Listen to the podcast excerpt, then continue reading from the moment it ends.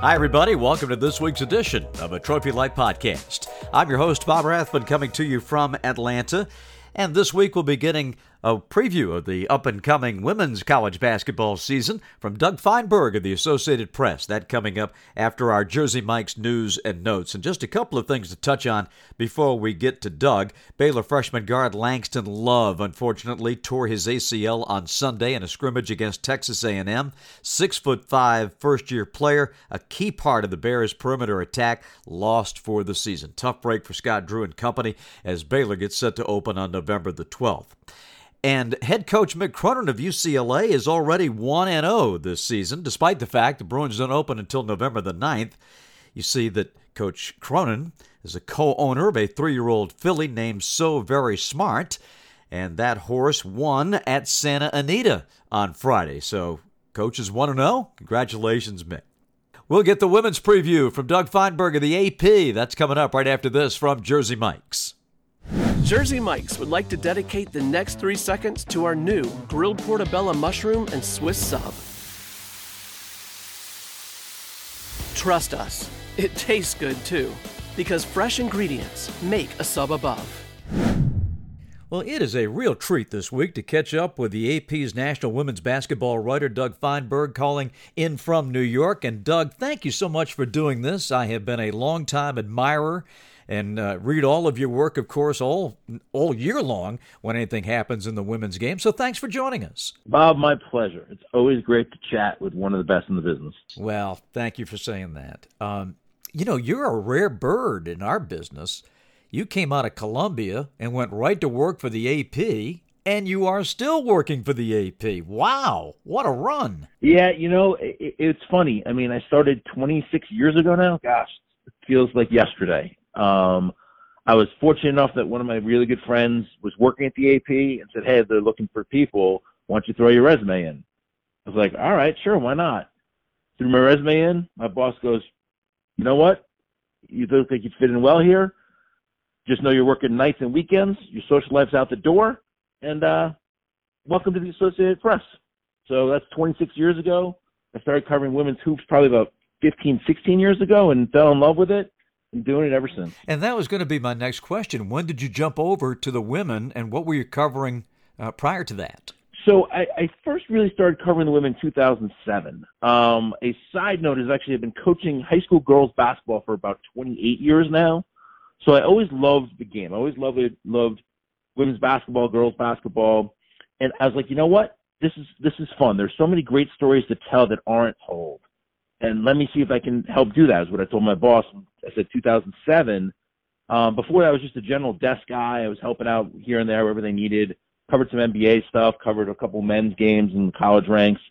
But really, like I, I just fell in love with the women's game at, at an early age, coaching, and it just stuck with me. Like, hey, I can do something here. I think to help grow it um, at the national level for college and the pros. And you have seen the game explode in these recent years with incredible TV coverage compared, of course, to what it used to be. Uh, the crowds, the Final Fours, etc. It must uh, make your heart sing to see how far the game has come. Oh, it's been tremendous. I mean, just in the last few years, seeing the college game get sold out of the Final Fours when the, I think it was probably 2016, 2017, the first time I remember, like, wow, this is a tough ticket to get. Um, and then just seeing at the pro level. I mean, the, the last few years, that what the WNBA has done to grow, at not just from the fan base, but just from getting new sponsors and just the the play on the court, the the money that the players are getting off the court now, the salaries. It just it, everything's going in the right direction. It, it's it takes time. I mean, every commissioner I've talked to, a president of the WNBA, has always been like, you know, we're only 25 years in, we're 23 years in. The the NBA's been around for 75 years. It takes time, and it sounds like that's a a cop out answer, but it's really a true one. I mean, it's really been growing. It's been great. I think the expansion's around the corner for the WNBA to get some more teams in there. But I think it's one of these things that's been fun to watch and, and fun to see the, the growth at both the college level and the pro level. And for Candace Parker in Chicago, what a storybook ending uh, to finish sixth in the regular season and win the championship. Uh, an amazing, amazing story. Yeah, I mean, I was trying to think if there's anything that compares to that in, in sports. I mean, obviously LeBron went home to, to win a title in Cleveland, but he started there, left, and came back. So it, it's not the exact same. I mean, Candace played obviously her, her entire career in LA, had a lot of success there. and Said, listen, I want to finish my career at home, and then did it and, and won a title, and, and just what a great thing for the city, for the franchise, which has been Michael Alter, one of the owners, has put so much money into that franchise, and they've made the finals before but never won. And just to sort of energize that fan base, energize that city to say, hey, we got a really good women's basketball team here. I think that's great for now and the future. No doubt. Let's talk about the upcoming season. It's right around the corner. Um, of course, uh, Paige Bueckers was an amazing winner for us uh, as a freshman, mind-boggling. You know, with uh, with what she did. I remember we were we the Hawks were in Minnesota, uh, and she came to the game, and apparently she and Trae Young are quite friendly. And uh, she was there to to come watch Trae play, and that's the first time I had met Paige, and to see what she did last year. I mean, she it's not unreasonable to think, Doug, that she might be a four-time Naismith winner when all is said and done. Yeah, she is something special, Bob. I mean, just the pressure on any kid who goes to UConn who has hype around her just magnifies it by a thousand percent. And she lived up to the hype. I mean, coming in, she was the best high school player. She had the swagger. Everyone says she's a combination of Diana Taurasi and Sue Bird. Taurasi's swagger and, and Bird's just calmness on the court. And I was like, who could possibly live up to that? and she's not at the level of the two goats yet, obviously, but she did everything she could last year to make that team uh, one of the best in the country. And sure, they lost in the Final Four again. And there's the drought that UConn's going through for national championships, which I find funny when they haven't won anything in five years. But like most teams haven't won any national championships in their entire existence. Um, but she she is just fun. I mean, she she has the ability to take games over from the guard spot, which is something that I think you see like six foot eight players take games over inside, but for a guard to dominate the way she did last year, I remember the game I think South Carolina up at Connecticut when she scored I think the final 13 points in regulation and overtime, something of that nature, to basically stamp herself on the national stage, so to speak.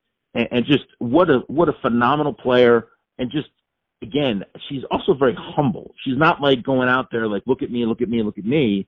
She, if you met her on the street, you would have no idea she's the best college basketball player in the country right now on the women's side. It's interesting you mentioned about her character and that humble attitude. And I agree with you 100% being around her uh, as we as we did last year. Um, I was watching an interview with Geno Auriemma, her coach, and we, he was asked, I think, about NIL and how much money an athlete like Paige could make. And Geno's comment was she doesn't care. All she wants to do is play basketball. And I think it kind of speaks to the way she approaches the game and her life. Yeah, that's a great point. I mean, it's funny. I saw him last week at the Big East Media Day at the Garden. Which how special is that? You can go to the Garden to talk to the best college coaches and, and some of the best coaches in the country in the Big East. And he was saying, listen, this could be a problem for a lot of people. I mean, NIL is something new. It's a chance for these kids to finally make some money on their name and such, which is long overdue. And this kid doesn't really care about it. She she hired people to do it for her. She's like, listen, you guys take care of this. When you have a deal you want me to talk about or sign off on, let me know. But I'm not going to spend my life worrying about how I can make money off this. That's your job to her agents that way. She just wants to get better. She wants this team to win. And, and that's what I think is important to her and he's funny. He's like, you know what? You can focus on all the NIL stuff from, I don't know, April through September, and then focus on basketball. And he's like, I'm not worried about her. She's only always focused on basketball. And you know what's interesting too, Doug, about all that is that uh, the differences between the men's game and the women's game when it comes to this stuff. You know, you still have the the camaraderie, the uh, the we're in it as a team first mentality, I think, in the women's game uh, that uh, their counterparts on the other side could uh, use a, a, dose of. I, I, have always found these girls to be so concerned about each other uh, in, a, in a way that's unique, I think, to women's basketball, to women's sports in that regard. Do you find it that? Yeah, I mean, you know what's nice, Bob, about women's basketball? It's one of the things that drew me to it. These players, for the most part, stay for four years in college. Although now I guess they get five because the extra year from from the coronavirus. And they want to see their teams do well. Whereas on the guy side, it's let me come for one year, make a name for myself, and then go to the NBA. And I, there's nothing wrong with that. I mean, if you're getting paid five million dollars, ten million dollars to go play basketball, but that's fine. But the women aren't getting that kind of money yet, and they really are team centric. They want to make their team the best it can be. And some of the NIL stuff I've heard about is some of the kids are making deals with like, hey, take care of my teammates also. Like I think one of the UConn players has a deal with Chipotle, and it's like, all right, well, let's make sure the entire team gets food for the day, so to speak. So they, they genuinely, I think, as you as you put it well, care about each other, care about the team success. And I'm not saying that there are no guys out there that they're, they're just for themselves. I mean, they want their teams to win, to be successful. They won national championships. But it seems more on the women's side because they stick around for so long. There's more of a bond to them that hey, this is my teammate for three years, for four years. Let's do something special here. Doug, you mentioned the pandemic. Let me get your take on your experience, what it was like covering it, writing about it, talking to coaches and players through what had to be one of the most trying years in in the history of athletics and certainly one in the history of our nation. Yeah, I mean it it, it was something. Uh, there's a lot of lot to sort of um, unlock here with that. Let, let, me look at the positive and the negative here. Obviously, there's there's so much negative people have talked about, which is the the awfulness of this pandemic that just doesn't seem like it wants to end. But the good side of it to me was it actually helped women's basketball grow because everyone everyone's using Zoom now. It's the way people communicated for the last year, doing meetings and such. It helped women's basketball grow because listen, I don't make it to Atlanta as much as I should. I don't make it out to Iowa. I don't make it out to California to cover games. But I can zoom in and jump in on any post game press conference in the WNBA and in college. So that helped me and other national writers and just regular media cover more than we normally would. So that to me was a huge plus. What the coach's standpoint, uh, a coach told me the other day, I said the Big East Media Day, last year we were worried about are we going to be able to practice the next day because of this pandemic? Or is something going to happen that's hey, you know what, we're shut down. We can't practice the next two weeks. We can't play the four games we have the next 14 days. That fear is gone a little bit now because most people are vaccinated and that their chances, hey, we're going to be fine for this season. There may be a blip here or there. Someone's out with, with uh, COVID complications, but that puts the team out maybe for a day, not for two weeks.